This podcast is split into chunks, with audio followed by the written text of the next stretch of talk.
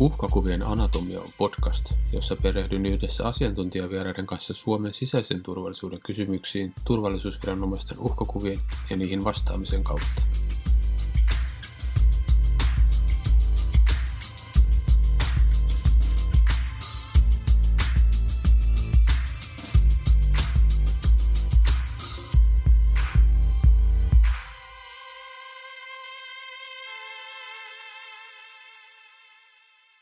Tervetuloa Uhkakuvien anatomia-podcastin pariin.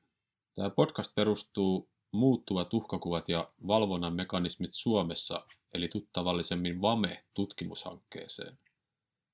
Tämä VAME-tutkimushanke päättyi syksyllä 2021. Sen tarkoituksena oli tarkastella pitkällä 200 vuoden aikajänteellä Suomen yhteiskuntarauhan uhanneita tekijöitä ja ilmiöitä, sekä toisaalta eri toimijoiden rakentamia uhkakuvia ja viranomaisten kehittämiä uhkakuvien torjunnan menetelmiä. Tässä podcastin kuudessa jaksossa minä tarkastelen yhdessä asiantuntijavieraiden kanssa näitä samoja kysymyksiä. Vaikka todennäköisesti kaikkia sisäisen turvallisuuden teemoja ei saada mahtumaan kuuteen jaksoon, niin jaksot antaa toivottavasti aika hyvän käsityksen Suomen sisäisen turvallisuuden historiallisista kehityspiirteistä ja nykypäivän keskustelusta. Tervetuloa!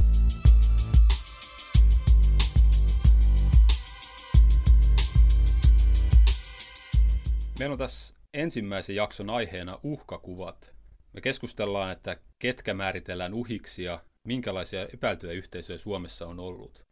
Meillä on tässä jaksossa kaksi asiantuntijavierasta, niin kuin on myöhemmin, myöhemmin kaikissa muissakin jaksoissa. Ensimmäinen vieras on oikeussosiologian professori Anne Alvesalo Kuusi. Anne on tutkinut, keihin valtiovalta kohdistaa kontrollia ja ennen kaikkea keihin ei, ja mitkä teot määritellään rikoksiksi. Tervetuloa. Kiitos. Toisena asiantuntija on poliittisen historian yliopistolehtori Mika Suompää. Mika on tutkinut eri maiden turvallisuusviranomaisia ja yleisesti tiedustelua ja valvonnan historiaa. Mutta Mika on myös tämä meidän VAME-hankkeen johtaja ja aivot sen takana. Tervetuloa. Kiitos. Juontajana toimii tässä jaksossa ja myöhemmissä jaksoissa Jukka Pesu, eli minä. Minä olen tällä hetkellä toimii yliopiston opettajana Turun yliopiston poliittisessa historiassa hetken aikaa ja sitten palaan taas tutkijan rooliin. Meillä oli tässä VAME-hankkeessa oikeastaan kaksi keskeistä termiä. Toinen oli turvallistaminen, josta me keskustellaan myöhemmissä jaksossa enemmän.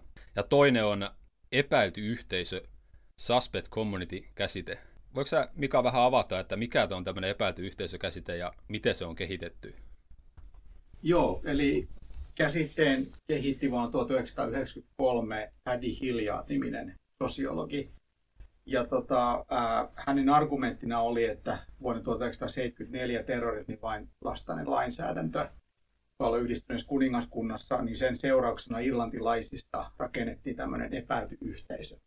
Ja hän kehitti tämän käsitteen haastattelemalla 115 henkilöä, jotka olivat joutuneet tämän kokemaan tämän terrorismin vastaisen lainsäädännön käytäntöjä. Ja näiden, näiden haastattelujen perusteella hän sitten rakensi viisi tämmöistä kategoriaa, jotka hän näki olevan ongelmallisia tämän lainsäädännön säädännön suhteen. Eli tämä ensimmäinen oli, oli tämä epäilty yhteisö, sitten siinä oli rikosoikeuden kaksoisjärjestelmä, ennaltaehkäisy, terrori oikeuslainsäädännön normalisoiminen ja kansalais- ja ihmisoikeuksien loukkaukset. Eli hän, hän tällaisia, tällaisia niin kuin teemoja löysi niiden, niiden haastattelujen perusteella. Ja sitten Hiljardin mukaan tämä niin kuin epäty yhteisö on sen koko terrorismin vastaisen lainsäädännön merkittävin epäkohta. Eli siinä hänen mukaansa esimerkiksi poliisi saa laajat tutkinta, pidätys- ja vangitsemisoikeudet ja, ja kaiken tämän seurauksena niin Britanniassa asuvat ja Britannia ja Irlannin välillä matkustavat irlantilaiset, heistä rakennetaan tämmöinen epäilty yhteisö, siis periaatteessa irlantilaisuuden takia. Ja tota, ää, tämä epäilty yhteisö on myös sellainen, että lainsäädäntö ja poliisi Hilliardin mukaan kohtelee sitä eri tavalla kuin muuta väestöä. Eli, eli hän näkee myös tämän jollain tasolla tämmöisen niin kuin rasismin institutionalisoituneena muotona. Eli se niin kuin poliisiviranomaisten ja valtion kontrolli kohdistuu siihen etniseen taustaan, eikä niin sanotusti siihen rikollisuuteen tai rikoksiin, mitä yksilöt saattaa tehdä. Eli siinä on niin kuin tällainen, tällainen ulottuvuus hänen mukaansa. Ja sitten millä tavalla tämä sitten käytännössä toimii, niin Hiljadin mukaan poliisin oikeudet niin kuin mahdollistaa just tämmöisen tiedon keräämisen irlantilaisilta esimerkiksi satamissa ja lentokentillä. Eli siellä oli tämmöisiä esimerkkejä, että esimerkiksi irlantilaisen aksentin perusteella niin, niin vietiin kuultavaksi ja tarkistettiin käsistä esimerkiksi tatuointeja ja tällaista näin, että oliko siellä jotain, jotain IRAhan tai, tai muuhun tällaiseen, tällaiseen liikehdintään viittaavaa. Eli tämä on kuitenkin tämmöisen etnisen profiloinnin muoto jollain tasolla, että se ikään kuin se etninen tausta tai, tai ulkonäkö tai joku tällainen vaikuttaa siihen, että ketkä joutuu epäilyn kohteeksi ja ketkä eivät joudu. Eli tämä on niin kuin sen epäilty yhteisö kategorian keskeinen, keskeinen pointti, minkä hän sitten, sitten tässä kehitti. Eli alkuun käsitettä käytettiin irantilaisista ja yht, nimenomaan se laajempi konsepti oli tämä IRAn pommikampanja Britanniassa. Mutta sen jälkeen tämä käsite on kehittynyt edelleen ja ny, miten sitä nykyään käytetään? No nykyään, tuota, mä voisin tuohon vielä lisätä sen, että silloin 93, kun tämä tota, käsite kehitettiin, siis Hiljadin toimesta, niin se, sehän sai aika paljon silloin huomiota jo heti silloin 90-luvun alkupuolella muitakin tutkijoita. Ja sitten esimerkiksi tämmöinen Stephen Greer, kuka nykyään on ihmisoikeuslainsäädännön professorina tuolla Bristolin yliopistossa, niin hänen mukaansa se ei ollut, ei ollut hyvä käsite, koska, koska se, tota, hän näkisi neljä tämmöistä ongelmaa, erityisesti se, että kaikki irlantilaiset eivät kuulu ikään kuin samaan yhteisöön, vaan se niin kuin tämmöisen kategorisoinnin luominen on ongelmallista, koska irlantilaisia kuuluu erilaisiin yhteisöihin ja he on erilaisissa yhteisöissä mukana siellä Britanniassa tai Pohjois-Irlannissa tai Irlannin tasavallassa, missä he ovatkaan. Eli hänen mukaansa niin kuin, tämä, tämä tämmöinen irlantilainen yhteisö, kuka sitten, kenestä tulee tämmöinen epäilty, niin se on jo tässä niin kuin per, perusasetelmassa on ongelmallinen, siis Greerin mukaan. Ja tämä niin kuin jollain tavalla tämmöisen etnisen yhteisön käsite, sehän on ylipäätänsä aika ongelmallinen, että, että millä tavalla se muodostuu, koska ikään kuin samaan yhteisön kuuluvat kuuluu aina joihinkin muihinkin yhteisöihin että miksi se sitten nähtäisiin siinä määrittävänä tekijänä. Tämä oli niinku se, mihin, mihin tämä Greer tarttui silloin, silloin, silloin aika paljonkin. Ja sitten toisaalta hän myös, myös oli sitä mieltä, että se irlantilaisuus sinänsä ei välttämättä johda siihen pidätykseen, vaan siihen vaikuttaa myös se, että minkälaisia tota, niin kuin yhteyksiä on poliittisiin radikaalijärjestöihin ja, ja poliittinen aktiivisuus ja ylipäätään tämmöinen. Eli hänen mukaansa se on niin monisyisempi kuin se pelkästään se, että sitten kohdistuu.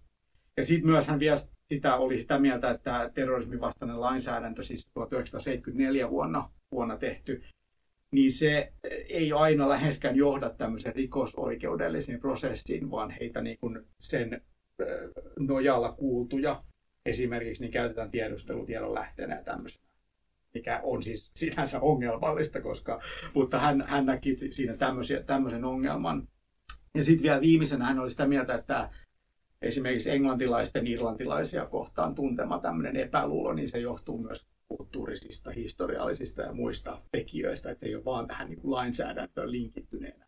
Mutta tämä oli minusta kiinnostavaa, että se niin kuin herätti näin paljon silloin heti alussa tietenkin keskustelua, että onko se niin kuin hyvä kategorisointi vai eikö se ole, ja millaisia eri puolia sen sen, sen käsitteen kautta pitäisi tarkastella ja sen ongelman kautta, missä, mikä, mikä selkeästi oli olemassa. Tällaistähän tapahtui siis faktuaalisesti, että irlantilaisella aksentilla puhuttavia esimerkiksi niin, niin vietiin kuultavaksi. Niin sehän on sinänsä jo ongelmallinen tilanne. Mutta nykyään ilmeisesti käytetään, tai sanotaan, että herättänyt paljon keskustelua ja kritiikkiäkin, mutta on jatkanut elämää, elämää sitä käsite kuitenkin. Eli nykyään käytetään erityisesti muslimiyhteisöihin länsimaissa ja nimenomaan Britanniassa, oliko näin? Joo, siis tässähän tämä on niin kuin, tässä käsitteen käytössä on tapahtunut semmoinen, semmoinen kehityskulku, että on alettu puhumaan niin kuin vanhasta ja uudesta epäilystä yhteisöstä. Eli vanha epäilty yhteisö on nämä irlantilaiset ja uusi epäilty yhteisö on tämä mm. islamilaiset muslimit. Ja, ja tuota, tässähän tietenkin tärkeänä kontekstina on se niin kuin terrorismin vastainen sota, mikä sitten syyskuun 11. tapahtui tapahtumien jälkeen, jälkeen sitten, sitten oli tämmöinen suunta, mitä, mitä länsimaassa alettiin harjoittamaan. Ja siinähän niin kuin taustalla on se ajatus, että tällainen islaminainen fanaattisuus lainausmerkeissä niin sanotusti on tämmöinen länsimaisen demokratian ja vapauden suurin uhka tällä, tällä hetkellä. Ja, ja tota, sillä sitten tutkimuksessa tätä epäilty yhteisökäsitettä on sovellettu siihen, että, että muslimeista on nyt rakennettu turvallisuusviranomaisten ja länsimaisen kulttuurin sisällä laajasti tarkasteltuna tämmöinen uusi sisäinen, sisäinen uhka, kuka sitten uhkaa tätä yhteiskuntajärjestystä täällä lännessä. Ja, tota, ää, ja, ja siinä sitten ää, Britanniassa erityisesti on ollut se, sitä keskustelua, että, että muslimit ovat ottaneet ikään kuin irlantilaisten paikan tämmöisenä epäiltynä yhteisönä, keihin sitten tämmöisiä samantyyppisiä kontrollitoimenpiteitä kohdistetaan, mitä irlantilaisiin kohdistettiin aikaisemmin.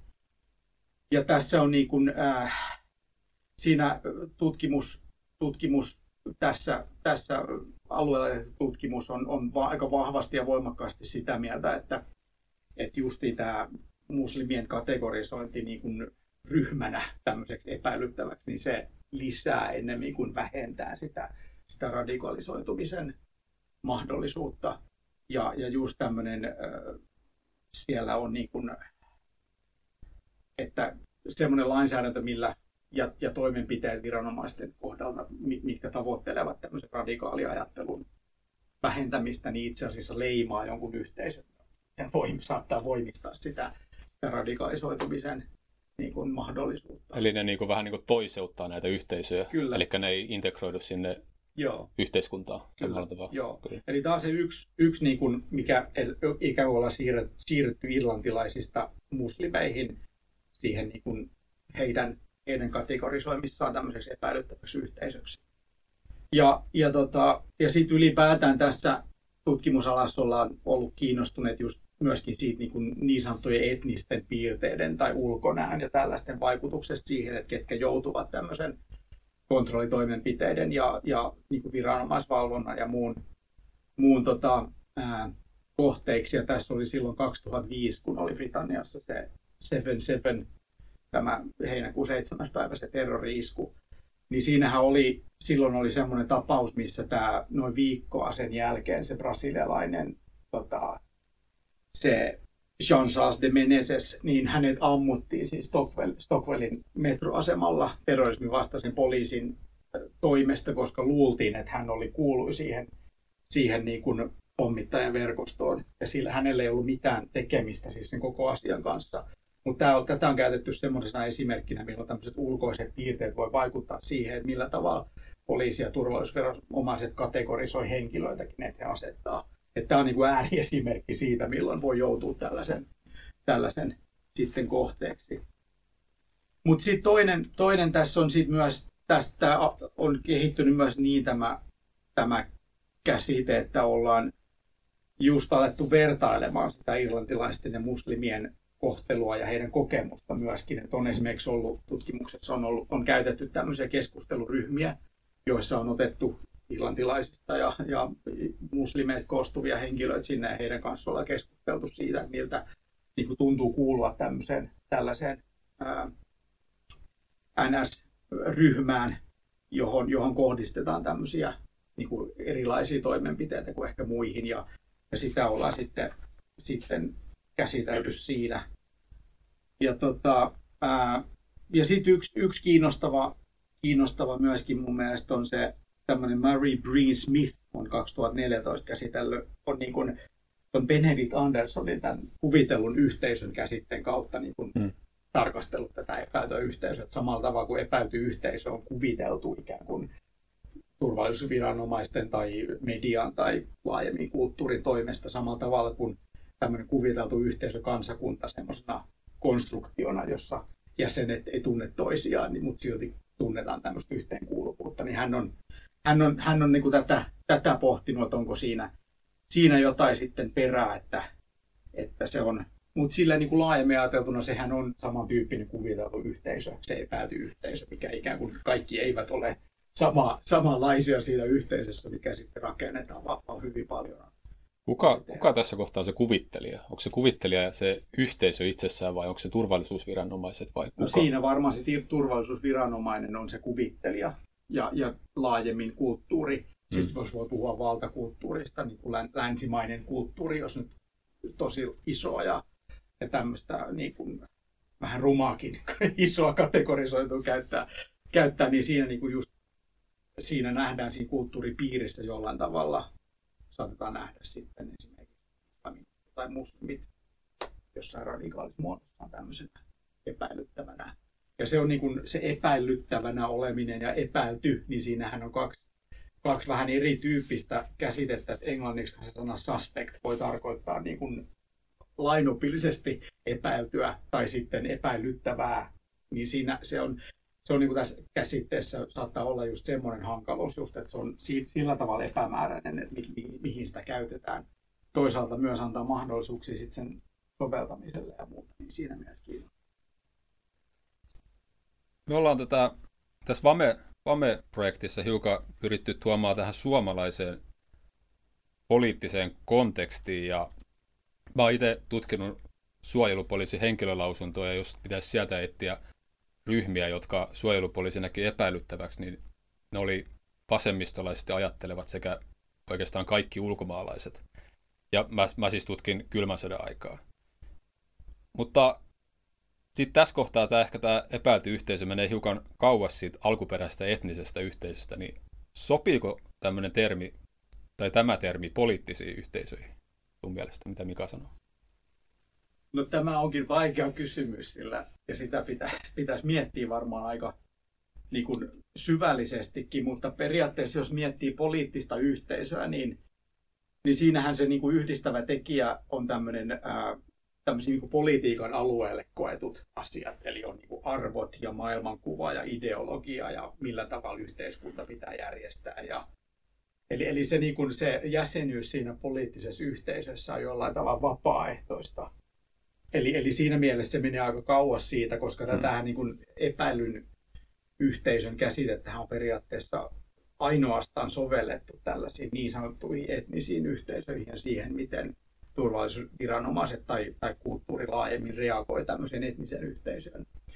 Mutta eli, eli siinä, siinä mielessä niin kun se, se poliittisen yhteisön, niin siinä joutuu hiukan niin venyttämään sitä, sitä käsitettä, että sen, sen saa sinne istumaan. Toinen kysymys on sitten taas se, että ulkomaalaiset, ulkomaalaisvalvontahan Suomessakin on ollut todella sellainen, niin kuin, mitä ollaan, ollaan harrastettu, eli hehän eivät kuulu mihinkään samaan yhteisöön ja, ja sillä, sillä perusteella, että joku on ulkomaalainen, niin sitähän Suomessakin paljon tehdään, että, että valvotaan sen takia, että tulee jostain määrätystä alueelta tai muuta, niin siihen se, se jollain tavalla sitten sopii tietenkin paremmin. Niin ja Suomessa on ollut todella tiukka tämä ulkomaalaisvalvonta, Kyllä.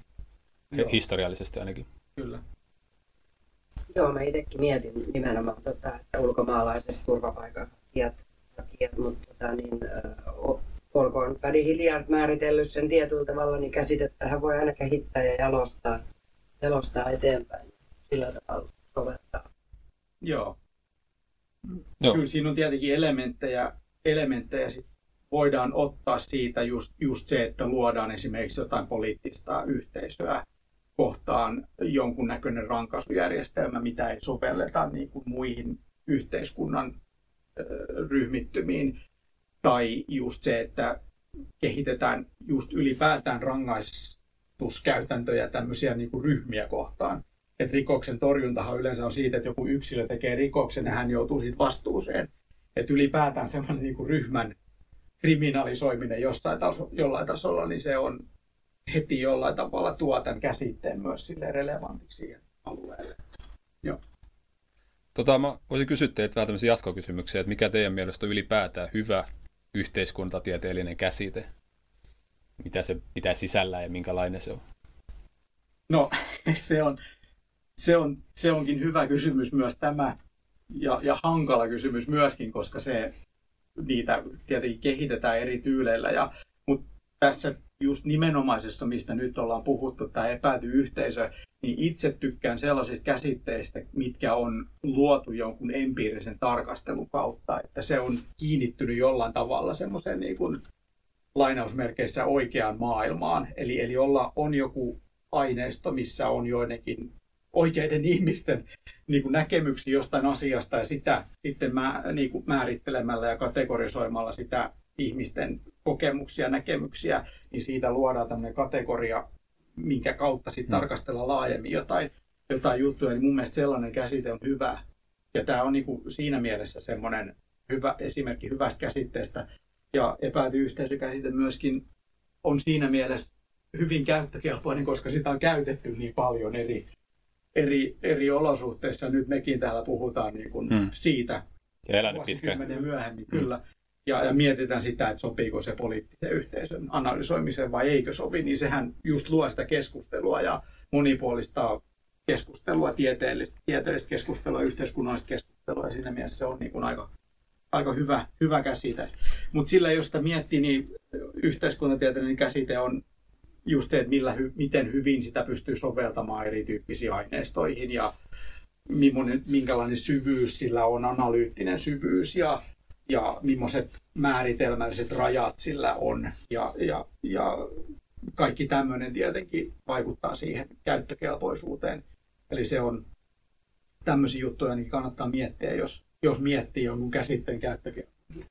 Joo, ja toki ihan niin kuin, niin teoreettisesti ilman sellaista empiiristä pohjaa voi luoda hyviä käsitteitä. Mutta mä olen samaa mieltä siinä, että sit se on ainakin niin kuin helpommin sovel, sovellettu, tai ainakin se on niin kuin helposti ymmärrettävissä, miten sitä sovelletaan, kun se tulee empiria kautta. Mutta niin kuin mä sanoin aikaisemmin, niin käsitteet, hän, jos käsitteet käyttää, niin eihän niitähän voi jatkojalostaa. Eli ottaa jotain elementtejä ja, Kyllä.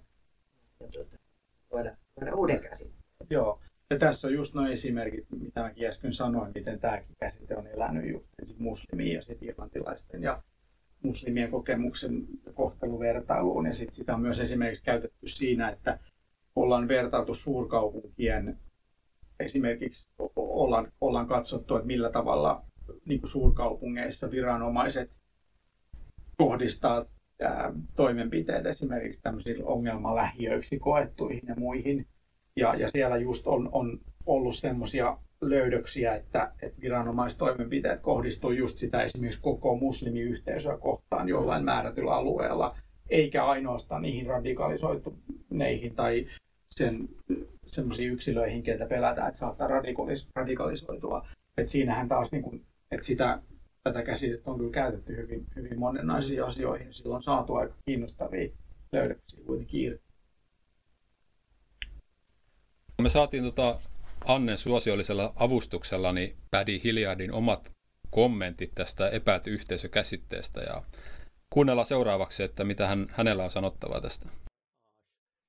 There was so much fear um, in the Irish community that they would be stopped and um, detained at the ports. I mean, the powers were quite extensive. You could um, be detained for an up to an hour in a broom cupboard in, in, in the airport because you haven't cooperated, you haven't been seen to cooperate, and that that could be extended. So there was and, and people who had been arrested, and so there was considerable fear.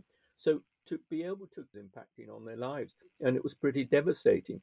I mean, you know, families told me that you know they were stopped at the port at the middle of the night. They were told to stay, uh, stand out in the rain while their cars were searched, and so on and so forth. I mean, um, you know these were just ordinary families going on holiday and um, being subjected to um, what, what was very repressive um, micro um, contacts with officials.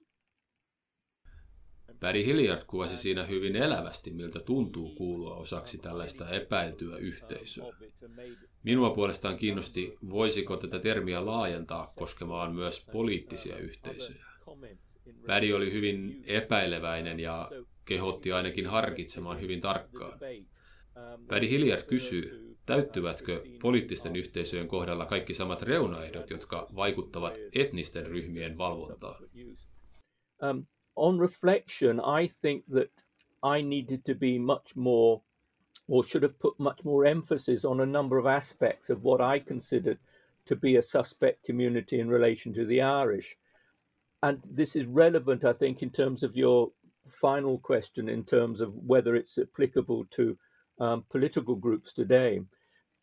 I think that the what I would emphasize more is the way in which um, the suspicion led to particular structures. So, for example, at um, airports and ports, uh, people from Ireland had to go through separate channels, and you, people felt um, extremely discriminated against because um, there was a you know an entrance for Irish people or an exit for Irish people, and other people were then separated out from this group. So the the, the, the physical dimensions um, that came in.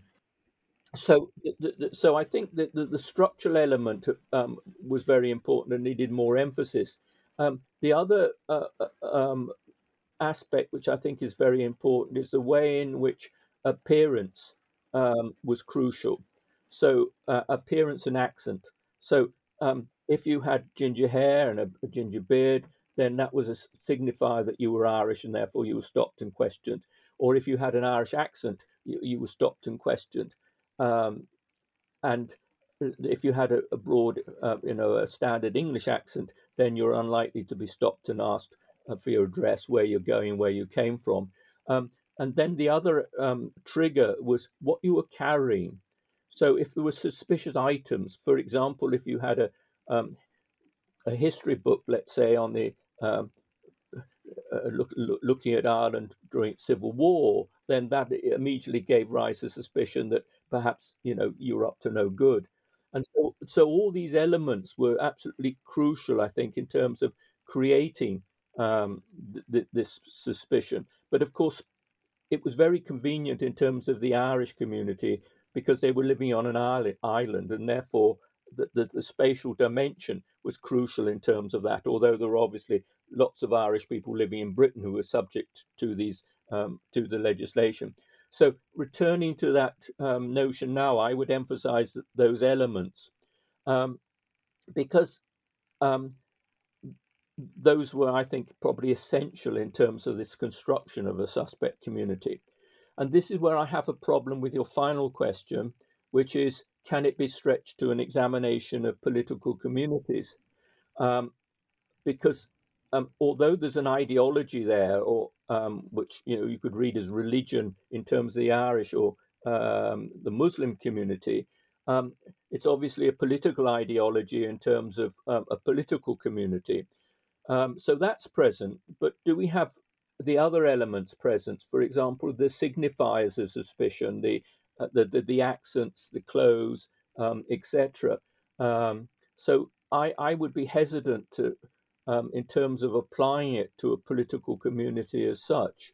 Um, because these other elements, which I think were crucial in terms of constructing a suspicious community, uh, an official suspicion against um, the Irish, are not going to be present in terms of the political communities, um, whether it's you know the the the, the climate movement, um, whether it's some fascist um, group. Um, so I'm not so sure that um, it has applicability. Meillä on tosiaan tänään, meillä on tosiaan tänään tässä ensimmäisessä jaksossa vieraana oikeussosiologian professori Anne Alvesalo Kuusi ja poliittisen historian yliopistolehtori Mika Suompää. Siirrytään tästä epäilty yhteisötematiikasta hiukan tänne uhkakuvien suuntaan, mutta kysytään vielä Annelta, että kun tämä epäilty yhteisökäsite myös syntyi tämmöisen kriittisen kriminologian parissa ja sinä oot ilmeisesti tämän, tämän tämän parissa työskennellyt. Kyllä. Kyllä. Jo. Mitä, on, mitä on kriittinen kriminologia ja minkälaisia asioita se tutkii? No, kriittinen kriminologia on tietenkin myös sellainen niin kuin monet suuntaukset, että, että ei ole vain yhtä kriittistä kriminologiaa, ja sielläkin käydään paljon keskustelua, mutta jos kumminkin halutaan tiivistää tiettyjä peruslähtökohtia, mihin tämä linkittyy, linkittyy niin, niin ensinnäkin kyseenalaistetaan ylipäätään se, että onko rikoksella mitään ontologista todellisuutta. Eli, eli sitä, että, että se mikä on rikos, korostetaan sitä, että se mikä on rikos on niin kuin muuttuvaa ja, ja sitä määritellään uudelleen. Ja, ja kriittinen kriminologia niin kritisoi tätä valtavirta kriminologiaa siitä, että se niin jälleen tuottaa sellaista hyvin perinteistä käsitystä siitä, mikä on rikos. Ja tämä linkittyy tietysti niin kuin myös näihin epäiltyihin yhteisöihin, tai ylipäätään siitä, että et, et ketkä niin kuin, ää, lainsäädännön tasolla tai minkälaiset teot yhtäältä määritellään ja minkälaiset ei määritellä rikoksiksi. Ja myös sitten ollaan kiinnostuneet siitä, että keihin se kontrolli kohdistuu. Eli se kohdistuu joihinkin yhteisöihin tai yksilöihin, jonkin tyyppisiin rikoksiksi määritellyihin tekoihin ja sitten taas toisiin se ei kohdistu. Esimerkkinä just yhteisö- ja talousrikollisuus, joka toki niin kuin monissa muodoissa on lainsäädännön tasolla määritelty rikokseksi, mutta sitten se, että mihin niin kuin tosiasiallisesti poliisin kontrolli kohdistuu, valtaosa poliisin resursseista suuntautuu, on kuitenkin tietynlainen niin kuin stereotyyppinen niin sanottu perinteinen rikos, tämmöinen astalorikos, joka tapahtuu tietyssä ajassa, tietyssä paikassa, paikassa kahden henkilön välinen tällainen yhteenotto on ikään kuin se, se hyvin perinteinen käsitys. Sitten jos ajatellaan, minkälaisia haittoja kumminkin talous- ja yhteisörikollisuus aiheuttaa, paljon suurempia haittoja, niin, niin se kontrolli taas ei kohdistu sinne. Niin, mä, ymmärrätkö mä oikein, että sä olet niin tutkinut erityisesti sitä että, ja kiinnostunut siitä, että mitkä ryhmät jää tämän kontrollipolitiikan ulkopuolelle? Joo, no esimerkiksi mä oon tutkinut, jos nyt mennään ihan konkreettisesti tähän yhteisörikospuoleen, niin mä oon tutkinut, tutkinut sitä, että millä tavoin tota, niin poliisi tutkii työturvallisuusrikoksia yhtäältä ja toisaalta mink, miten sitten, minkälaisia rangaistuksia niistä annetaan. Ja tota, niin, niin tämmöisessä haastattelututkimuksessa haastattelin poliiseja. Mä olin poliisiorganisaatiossa töissä, töissä 10 vuotta poliisiammattikorkeakoulussa. Niin, niin haastattelin näitä pyörikostutkijoita ja, ja tota, sitä kautta sitten niin kun tuli näkyväksi se, että miten niihin ylipäätään suhtaudutaan. Ajateltiin, että ne ei ole oikeita rikoksia, ne on vain tapaturmia. Ja sitten se määriteltiin niin tällaiseksi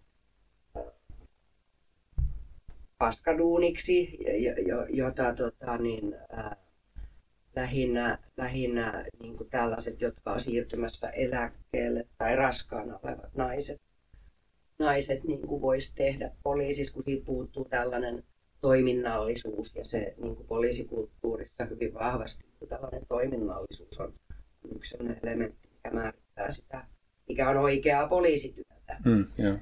Ja tota, niin, äm, sit myös, myös tutkittiin sit ihan näitä, että mitä, mi, kuinka paljon poliisin tietoon tullut näitä keissejä.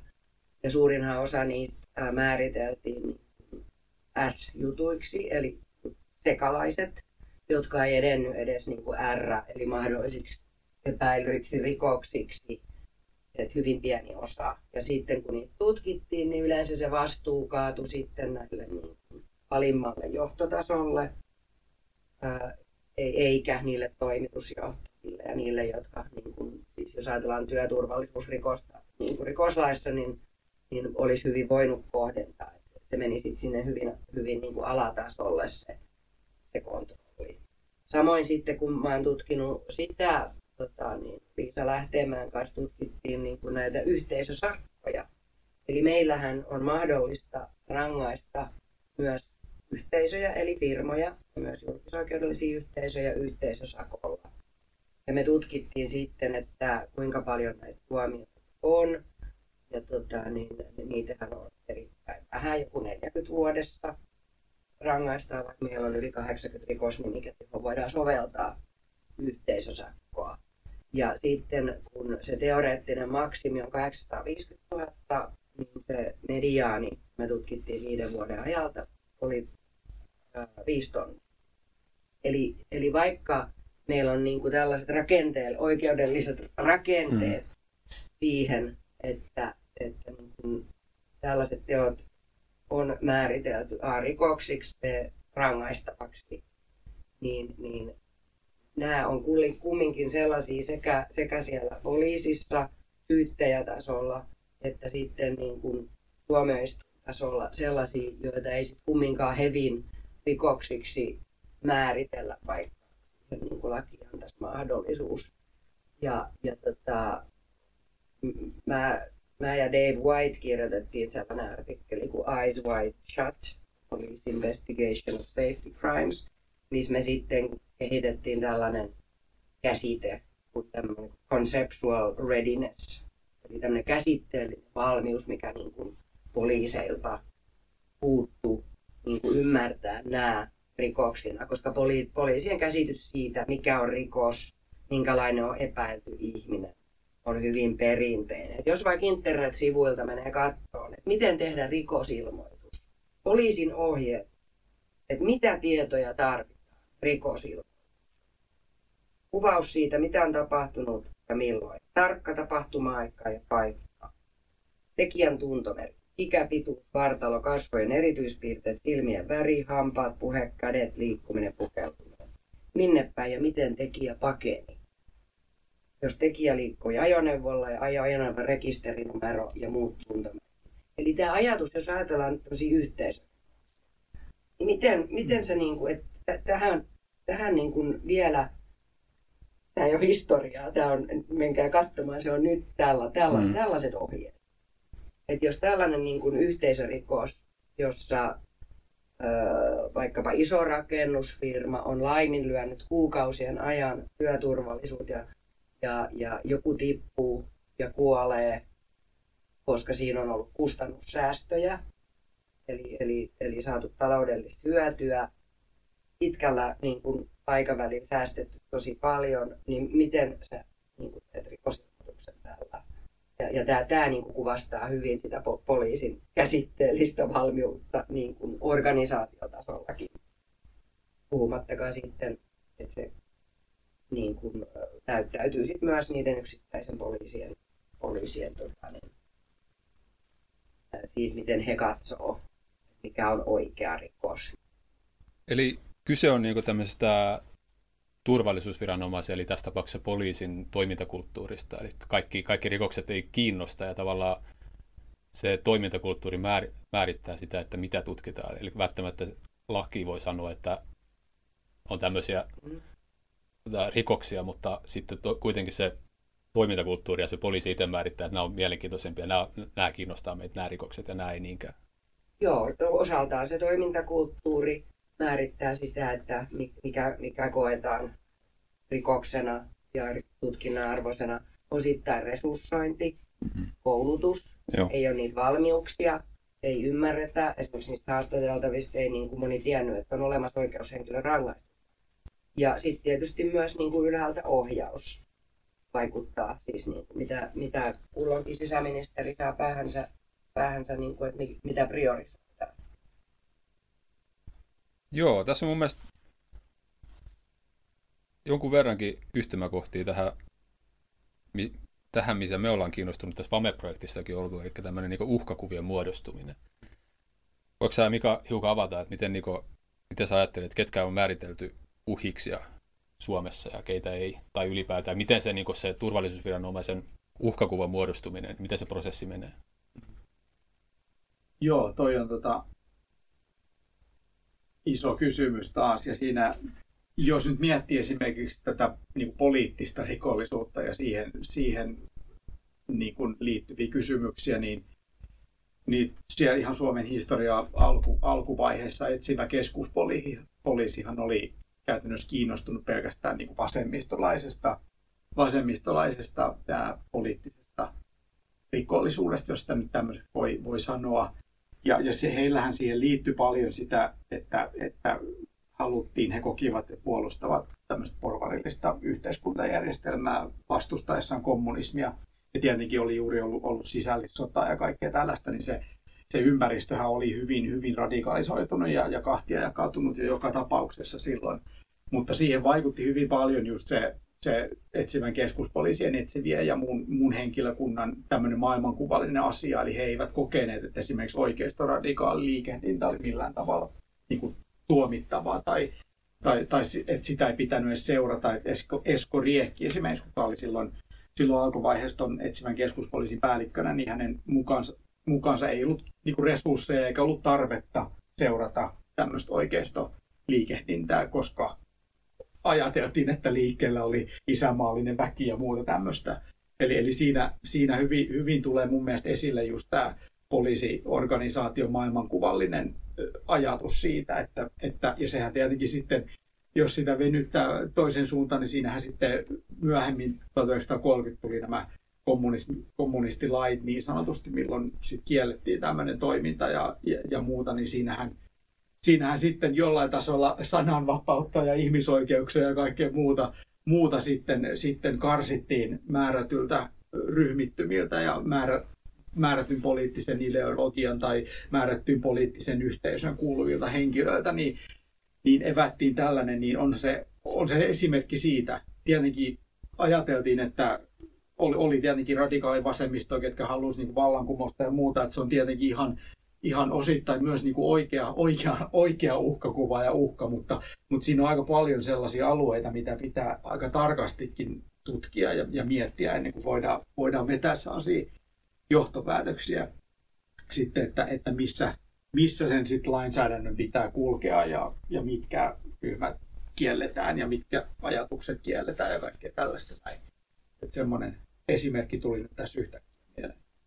Joo, mulla tuli tässä mieleen, että onko tässä niinku tavallaan mikään muuttunut tässä uhkakuvien logiikassa, että annetaan tämmöinen resurssien jaon logiikassa, että tuntuu aika, aika saman, saman niin jotenkin pohjimmilta aika samanlaiselta se toimintalogiikka näissä turvallisuusviranomaisten molempien kertomuksissa. Mitä mieltä te olette? Onko tässä, onko tästä samaa vaan?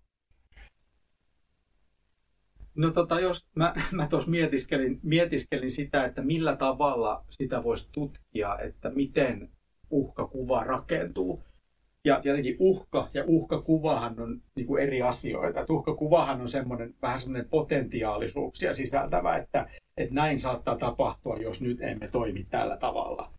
Ja, ja se, se mun mielestä se, niin kuin miten sitä voi hahmottaa, että miten se uhkakuva muodostuu, on, on esimerkiksi niin, että just se, että kuka tai ketkä sitä uhkakuvaa artikuloi ja pitää esillä ja missä kontekstissa se tehdään.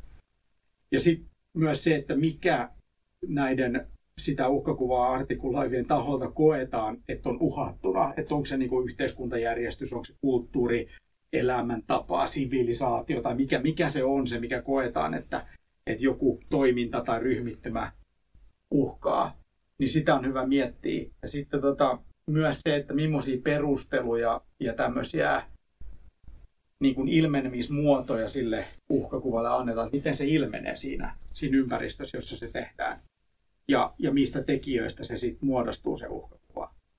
Ja, ja myöskin sitten, mitä keinoja sitten ehdotetaan ja esitetään sen uhkan tai uhkakuvan torjumiselle ja millaisiin toimenpiteisiin ryhdytään. Ja siinä on aika, aika monta sellaista niin kuin osa-alueita, mitä, mitä pitää huomioida, jos miettii sitä, että mikä se uhkakuva on ja kenen uhkakuva se on ja missä ajassa ja paikassa se syntyy ja millaisiin toimenpiteisiin ryhdytään. Että periaatteessa tämä menee sinne turvallistamisen alueelle jollain tasolla, että, että otetaan joku yhteiskunnallinen ilmiö ja siirretään se ikään kuin turvallisuuden piiriin. Ja silloin se kansallisen turvallisuuden kysymykset ja kaikki muut tällaiset aina sitten jollain tasolla sit tulee siihen kuvaan mukaan.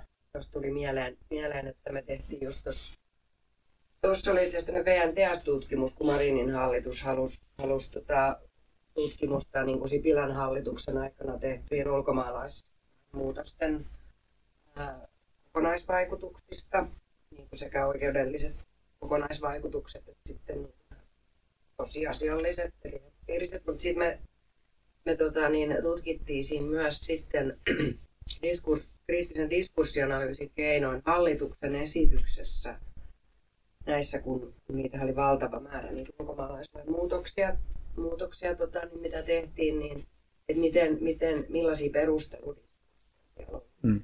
Et se oli vaan niin kuin, tosi kiinnostava mm. tapa myös tutkia, miten niin kuin, konstruoitiin hallituksen esityksessä, joka on niin kuin, oikeus siitäkin niin kuin, mielenkiintoinen, että se on niin kuin, niin kuin, äh, ne on myös oikeuslähteitä.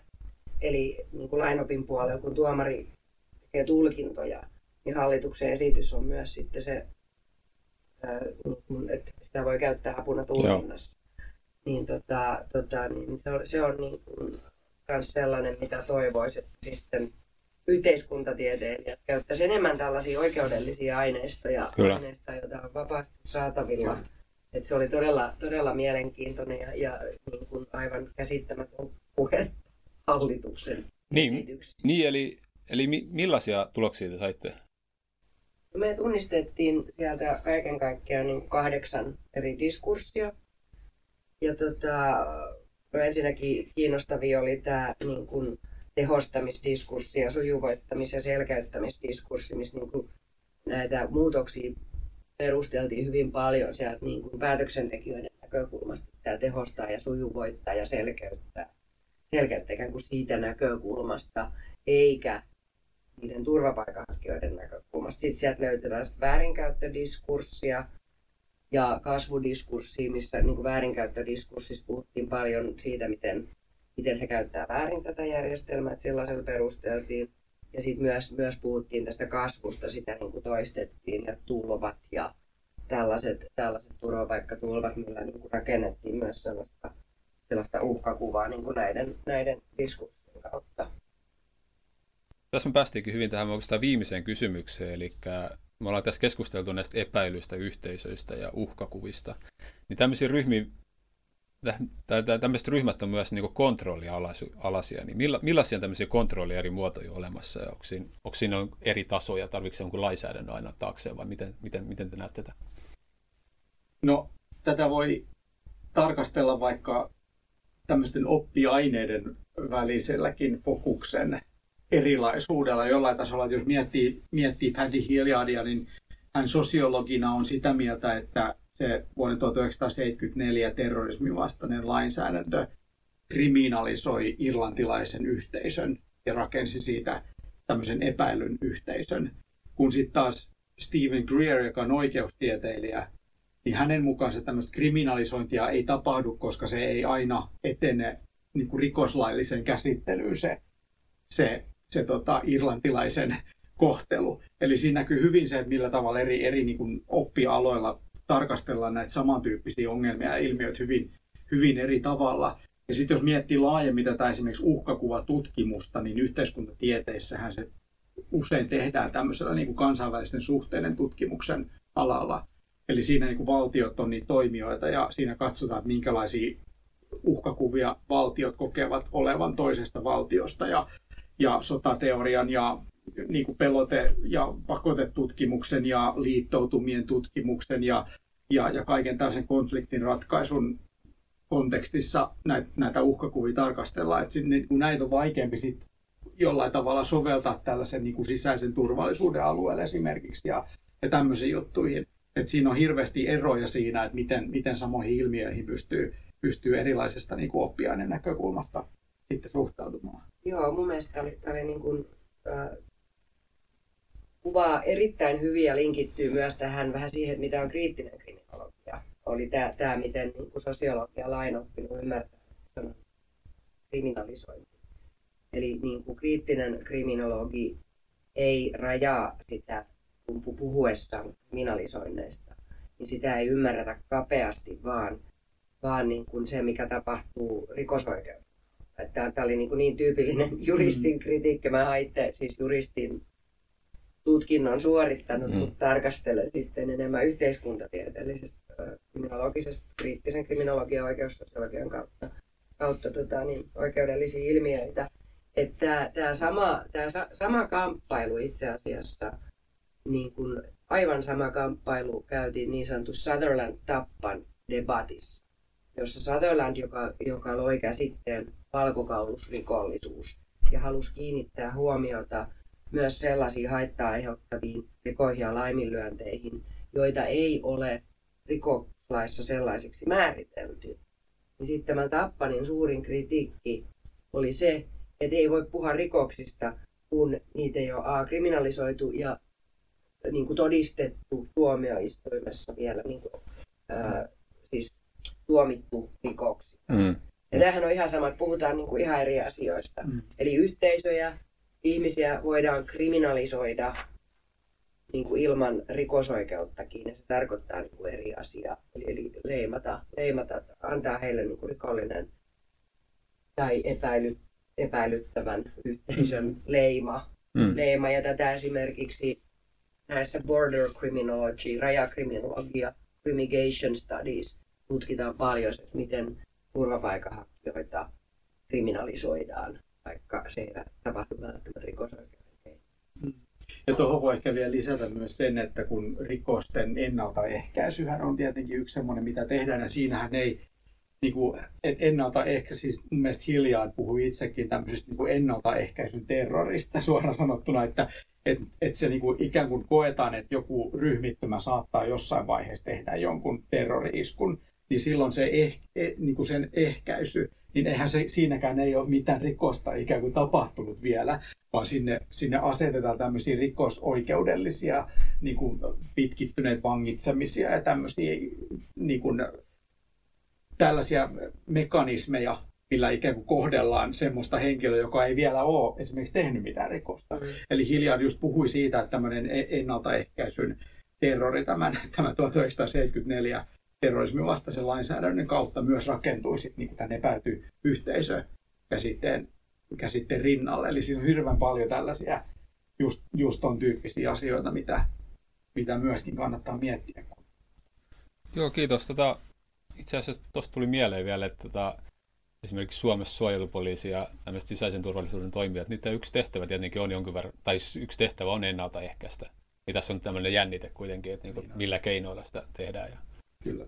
Ja tämä on just se niin kuin iso jännite koko ajan olemassa, että millä tavalla ehkäisemme mahdollisen terroriiskun ja samalla emme loukkaa ihmis- ja kansalaisoikeuksia mm. ja kansainvälistä lainsäädäntöä ja kaikkea tällaista. Että se, on niin kuin, se on niin iso oikeasti jännite, että sitä on että si, sit sen takia näistä asioista me koko ajan puhutaan, ja, koska siihen ei ole löytynyt sellaista tapaa, millä, millä sen pystyy tekemään. Et käytännössä aina jo, joku jollain tavalla joku kärsii tällaisessa, tällaisessa konfliktissa ja, ja tämmöisessä jännitteisessä asiassa. Että sehän, on, sehän on aika iso ja moniulotteinen kysymys. Kiitos. Tähän on hyvä päättää meidän ensimmäinen jakso ja me oikeastaan palataan näihin teemoihin vielä myöhemmissä jaksoissa, kun terrorismia ja terrorismin torjuntaa käsitellään. Seuraavassa jaksossa aiheena on poliittiset ääriliikkeet, eli myös se jatkaa samoja, tämän teeman syventämistä. Kiitoksia.